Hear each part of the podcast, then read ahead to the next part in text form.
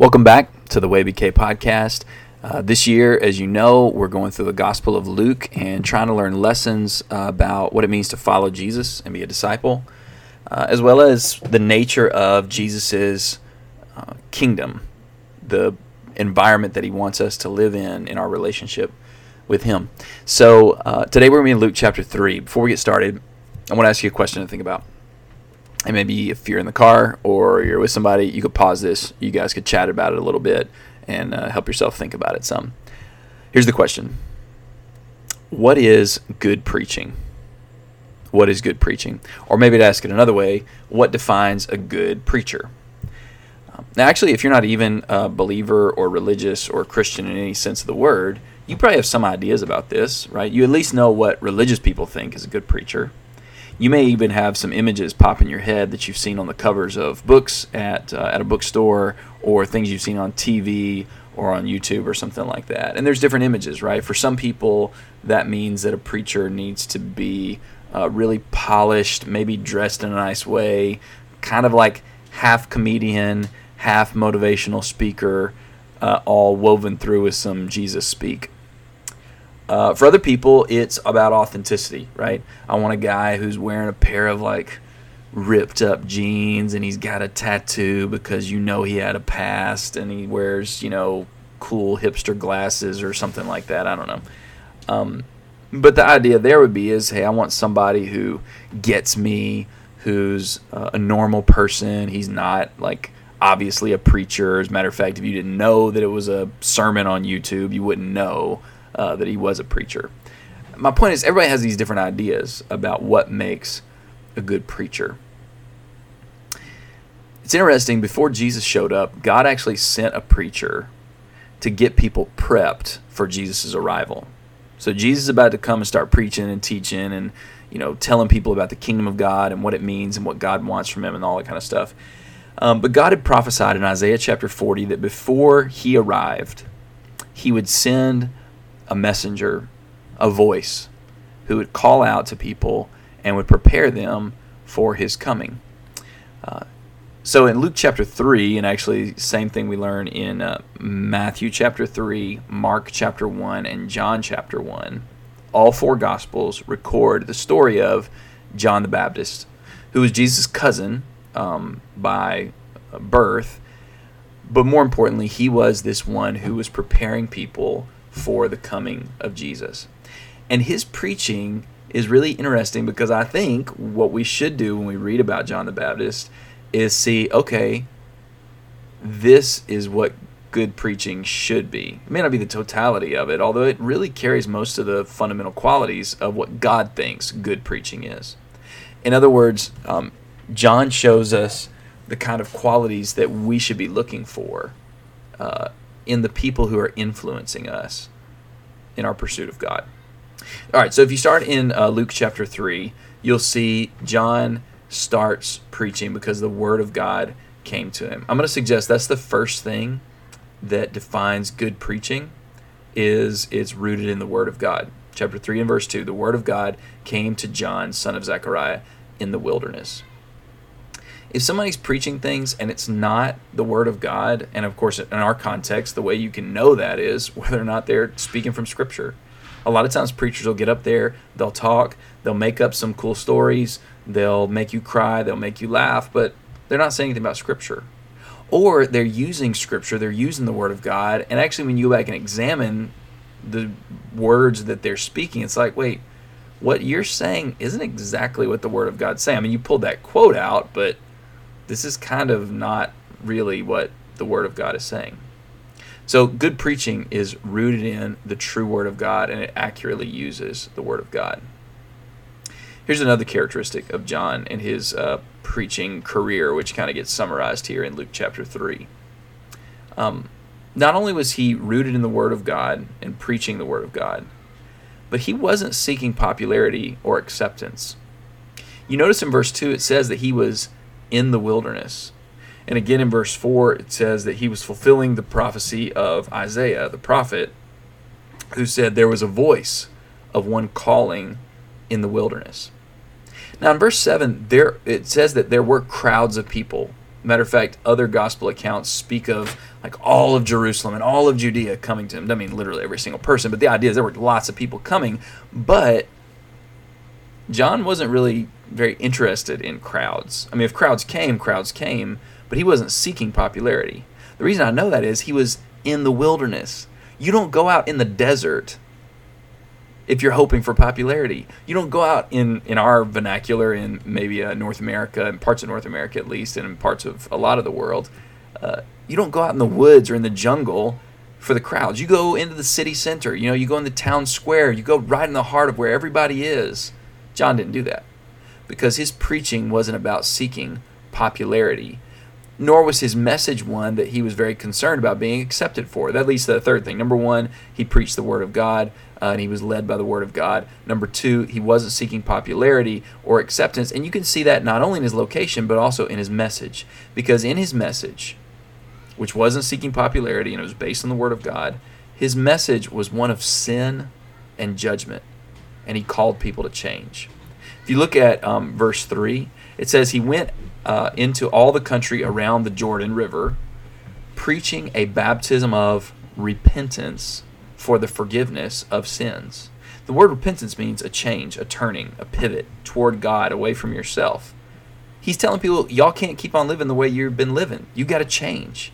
And then he talks about forgiveness of sins, which if you say, hey, you need to be forgiven, there's a pretty strong implication that, hey, you're in trouble right now. God's not happy with you because you've committed sin. We don't like to talk about sin. We don't like to talk about anybody doing anything wrong. We want to be like, oh, well, that was your opinion, or that's you, and that's me, and everybody has their own path they need to follow. John was not into that. John said, Look, you have committed sins. Y'all are doing wrong. If you look at verse 7, check it out. He says, You brood of vipers. He's talking, these are people who are coming to hear him preach, right? If you want further confirmation that he wasn't concerned about popularity, here's what he said in verse 7 You brood of vipers. You snakes, he calls them. Who warned you to flee from the coming wrath? Bro, we just came to listen to a sermon. Why are you getting in my face like this? Talking about wrath and calling me a snake. And then, before I've had a chance to say a word, he says in verse 8, you need to produce fruit in keeping with repentance. In other words, don't just talk about it, be about it. John's message was focused on the problem of sin, the reality of coming judgment, and the need for repentance, for change. All right, so thing number one that we learn about good preaching, according to John, is um, that it's based in the Word of God. Secondly, he wasn't seeking popularity or acceptance. And thirdly, his message focused on the dangers of sin, the coming of judgment, and the necessity for change. Now, whenever people heard this message, some people no doubt were offended and walked away, but other people said, like in verse 10, What should we do then? And here's what I love in verse 11 John answered. You know, some preachers like to just be rough. You know, they like to say, like, "Oh, the world's you know all this stuff, and y'all are going to hell, and this is terrible," and they like to talk about these problems. But then, whenever people are looking for help and answers, they don't give them. You know, they'll just say things like, well, you need to pray on it, or if you knew, you would change, or, you know, like if you had the Spirit, you would. No, like John didn't do that. John answered them. So he would say, hey, you know what? If any of y'all have an abundance of possessions, you should give it to people who don't have. And there were people who were kind of accustomed to committing crimes against people who are less powerful than them. He says, hey, don't use your position of power to abuse them. Care about people who are less than you. It's interesting, while John had some of the most uh, condemning and harsh teaching, he also pointed to the importance of kindness and compassion and justice in that uh, in the answers that he gave, and he gave real specific answers um, for how people could change. It's a great lesson. I want to have preaching not just that convicts me of my need for repentance, but also that gives me a path for the transformation that God wants. All right, so John was rooted in the Word of God in his preaching. Uh, he wasn't seeking popularity or acceptance. You could see that as location and in the content of his message, in which he, thirdly, talked about sin and judgment and called people to change, called people to repentance. Fourthly, whenever people wanted answers, he gave real, specific, and practical answers for how they could change and repent and be forgiven of their sins. The fifth thing that we learned from John is that he pointed people to the Savior and away from himself. You know, one danger of anybody who's an influencer is you want to draw people to yourself, right? You're a motivational speaker. You want people to be impressed with you. You're some kind of CEO or powerful person. You want people to be impressed with you. Preachers certainly can fall into that trap. And you can see that where they talk about themselves. They love the popularity. They love the fame. They want a lot of people. And we need to be careful of not overjudging or too quickly judging people just because they're well known or appreciated or popular doesn't necessarily mean that they're seeking that popularity or they're pointing people to themselves. But that is certainly a danger. But the real test is not is a guy popular or not, it's who does he talk about the most? Who does he point people toward? John pointed them toward the Savior. Look at Luke 3, verse 16. They were wondering if he would be the Messiah. And in verse 16, John answered them all Look, I baptize you with water, but the one who is more powerful than I will come. The straps of whose sandals I'm not even worthy to untie. Do you hear what John's saying? He's like, look, the one who's coming, I can't even get down and touch his feet and take off his shoes. He's got the power to baptize you with the Holy Spirit and fire. John pointed people to the Savior and away from himself. Good preaching and good preachers point people to Jesus. They use the Word of God not to seek popularity or acceptance, but to preach a real message, a message about sin and the danger of incoming judgment. They call people to change in that message. And whenever people are looking for answers for how to change and how to do God's will, good preachers and good preaching gives real, specific, practical answers, but that really points people to the Savior and away from himself. John is so impressive and he's so radically different than most preaching and preachers that we see. Um, actually, maybe the most impressive thing to, about him is that in pointing people to Jesus, he was willing to give up all of himself. Verses 19 and 20 say that whenever John preached against a powerful ruler of his time, Herod the Tetrarch, uh, John was thrown into prison because he was teaching the Word of God and he didn't care if his message was popular because he knew sin mattered and judgment was real and people needed to change.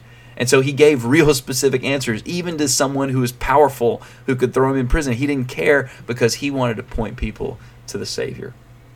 There's two practical lessons that John's ministry uh, teaches us. Number one, if you are someone who preaches and teaches, you need to follow the example of John. You need to learn from him and try to embody these qualities in yourself and test your heart and test your practices.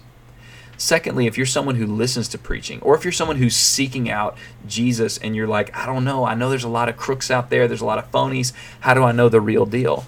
Look for people that, in some measure, look and sound like John the Baptist. Nobody's going to be exactly like him. But look for people that embody these characteristics so that ultimately you'll find the truth of the gospel and you won't be deceived.